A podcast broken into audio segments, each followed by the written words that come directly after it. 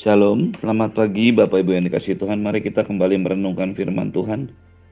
Pagi hari ini diambil dari Kolose pasal yang kedua ayat 1 sampai dengan kelima.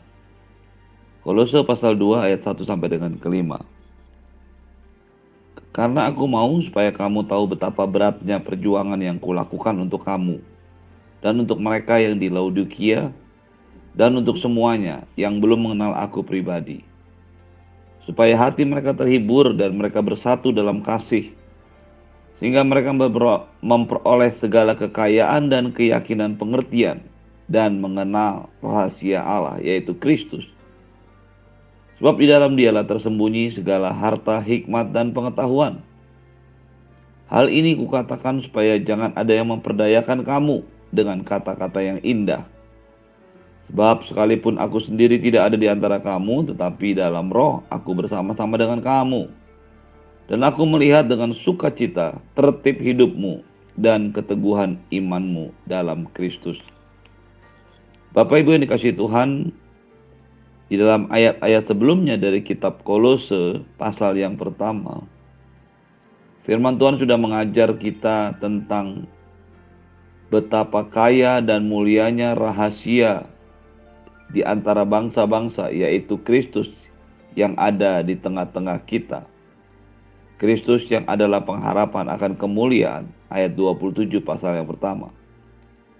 Dialah yang kami beritakan apabila tiap-tiap orang kami nasihati dan tiap-tiap orang kami ajari dalam segala hikmat untuk memimpin tiap-tiap orang kepada kesempurnaan dalam Kristus. Itulah yang kuusahakan dan kupergemulkan dengan segala tenaga sesuai dengan kuasanya yang bekerja dengan kuat di dalam aku. Rasul Paulus menyadari walaupun kuasa Allah, kuasa Roh Kudus bekerja dengan kuat dalam hidupnya, tetapi dia tetap harus berusaha dengan sekuat tenaga, bahkan menggumulkan dengan segala tenaga untuk menyampaikan berita Injil Kristus untuk menyampaikan kebenaran Allah kepada jemaat Tuhan di mana pun ia melayani. Ketika surat ini ditujukan kepada orang-orang atau jemaat di kota Kolose, mereka belum pernah bertemu dengan Rasul Paulus. Mereka belum pernah mengalami, mereka belum pernah mengenal Paulus. Itu sebabnya di dalam ayat yang ke pertama dari pasal yang kedua, Rasul Paulus mengatakan yang belum mengenal aku pribadi. Rupanya Eva Pras sebagai seorang pemimpin perintis gereja di kota Kolose juga sudah pergi ke kota Laodikia dan sejarah atau tradisi menyatakan di daerah Laodikia, Kolose dan Hierapolis adalah gereja Tuhan yang didirikan oleh Eva Pras. Ayat yang pertama dalam pasal yang kedua, Rasul Paulus menyampaikan, Aku mau supaya kamu tahu betapa beratnya perjuangan yang kulakukan untuk kamu dan untuk mereka yang di Laodikia. Bapak Ibu yang dikasih Tuhan, ketika kita melihat sebuah pelayanan, tentu saja kita melihat sebuah perlengkapan ilahi yang diberikan Tuhan kepada kita sebagai orang-orang yang melayaninya. Kekuatan, pertolongan Roh Kudus, penyertaan Tuhan dalam setiap pelayanan kita. Kuasa dan kekuatannya yang dianugerahkan kepada kita untuk melayani Tuhan. Tidaklah membebaskan Anda dan saya untuk terus berusaha dan bergumul dengan sekuat tenaga untuk melakukan firman, untuk melayani Tuhan. Kita tidak bisa melayani Tuhan hanya dengan kekuatan dan tenaga diri kita sendiri. Itu sebabnya Tuhan mau murid-muridnya diperlengkapi dulu dengan kuasa dan urapan roh kudus sebelum mereka mulai pergi memberitakan firman dan melayani. Tetapi kuasa roh kudus yang bekerja dengan kuat dalam hidup kita tidaklah berarti kita tidak melakukan apa-apa. Tidaklah berarti kita tidak usah pergi untuk melayani orang. Firman Tuhan berkata, inilah yang kupergumulkan dan kuusahakan dengan sekuat tenaga.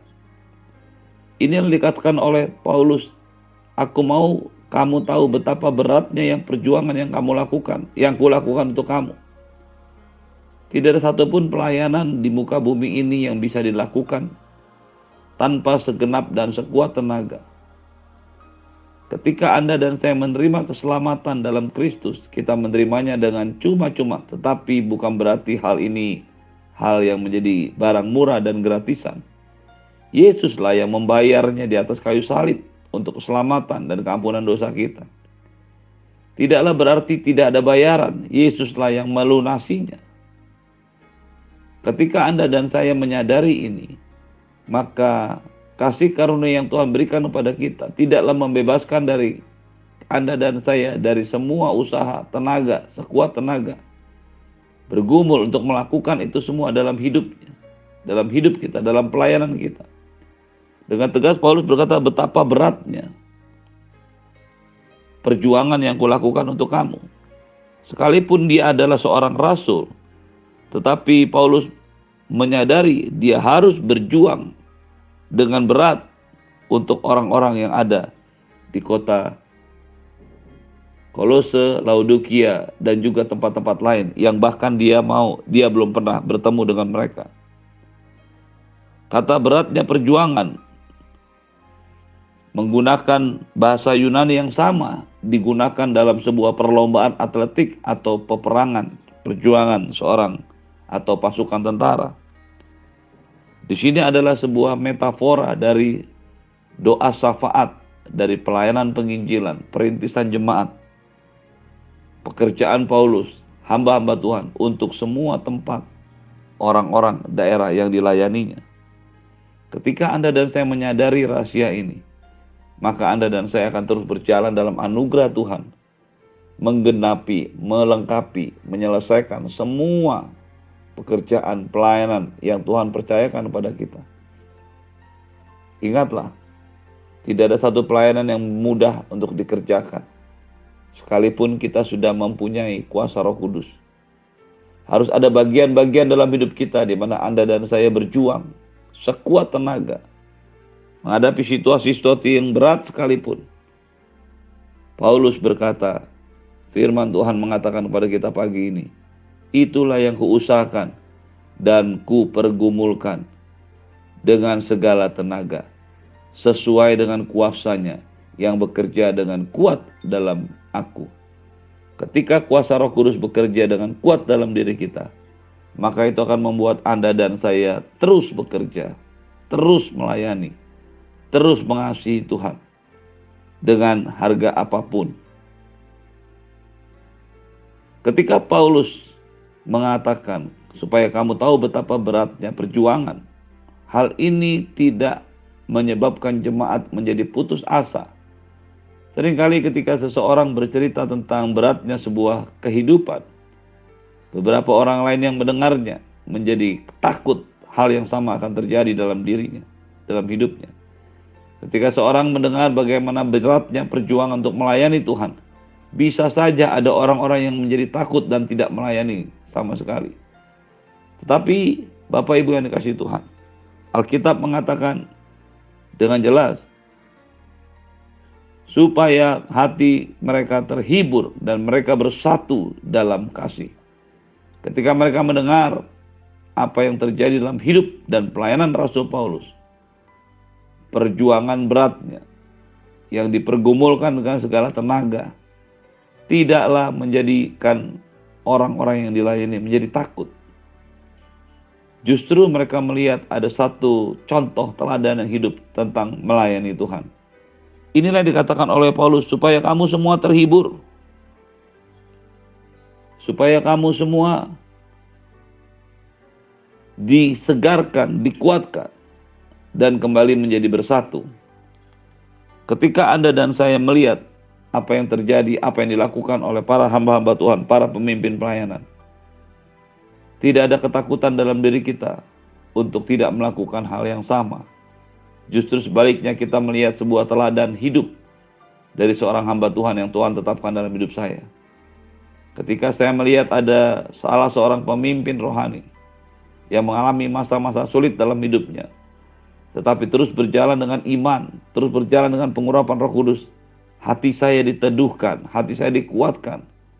Hati saya seperti melihat sebuah contoh yang nyata yang nantinya bisa Anda bisa saya terapkan dalam hidup ini.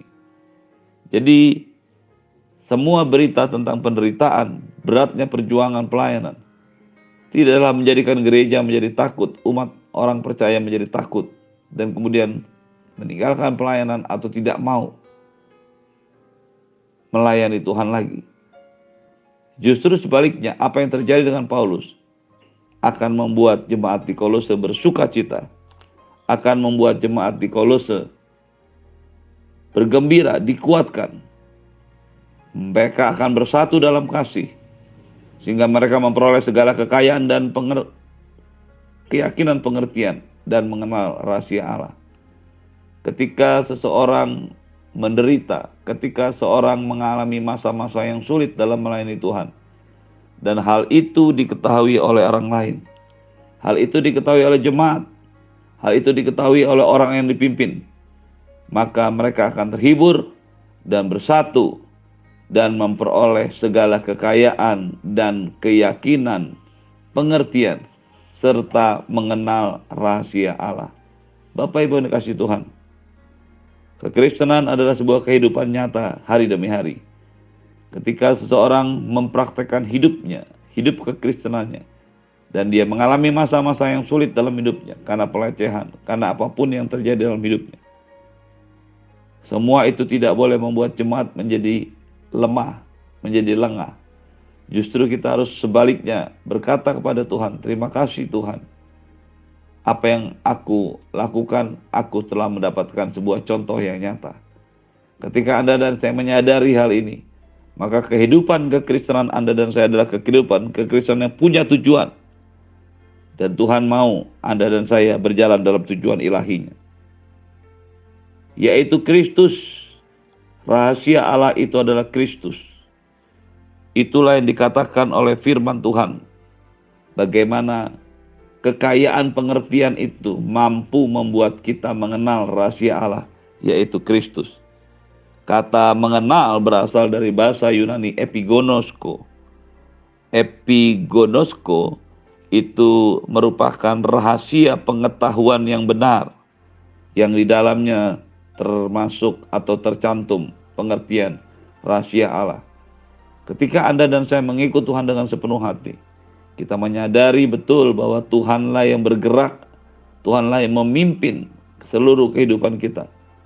Maka ketika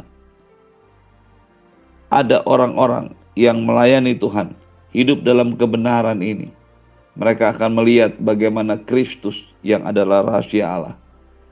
Di dalam Kristus tersembunyi segala harta dan hikmat dan pengetahuan.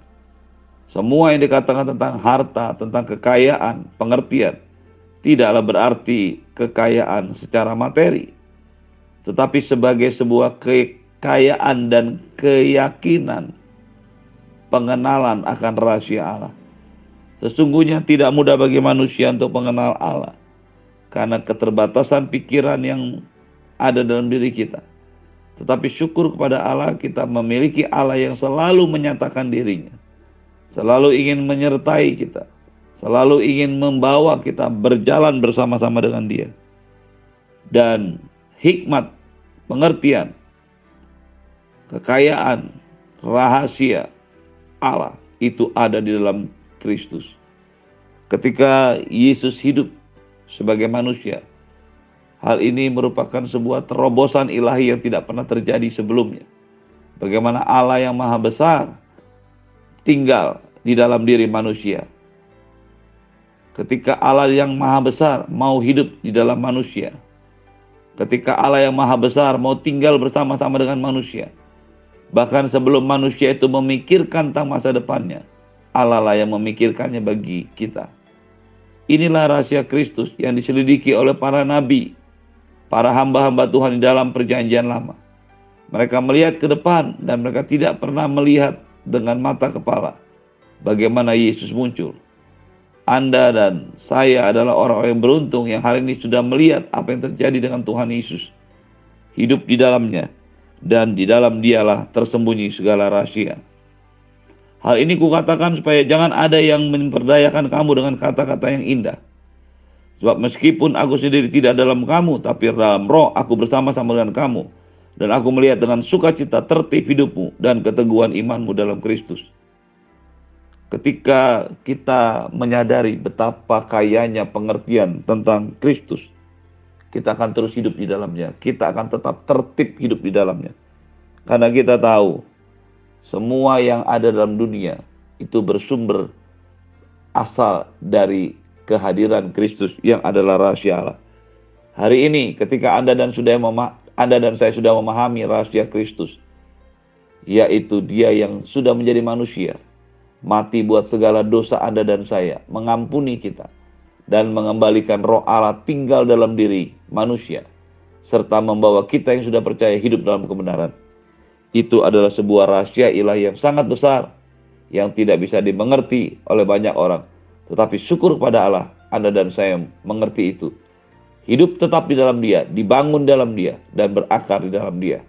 Terimalah berkat yang berlimpah dari Bapa di surga, cinta kasih dari Tuhan Yesus. Penyertaan yang sempurna dari Roh Kudus, menyertai hidupmu hari ini dan sampai selama-lamanya. Di dalam nama Tuhan Yesus semua yang percaya katakan. Amin. Shalom, selamat pagi. Tuhan Yesus berkati.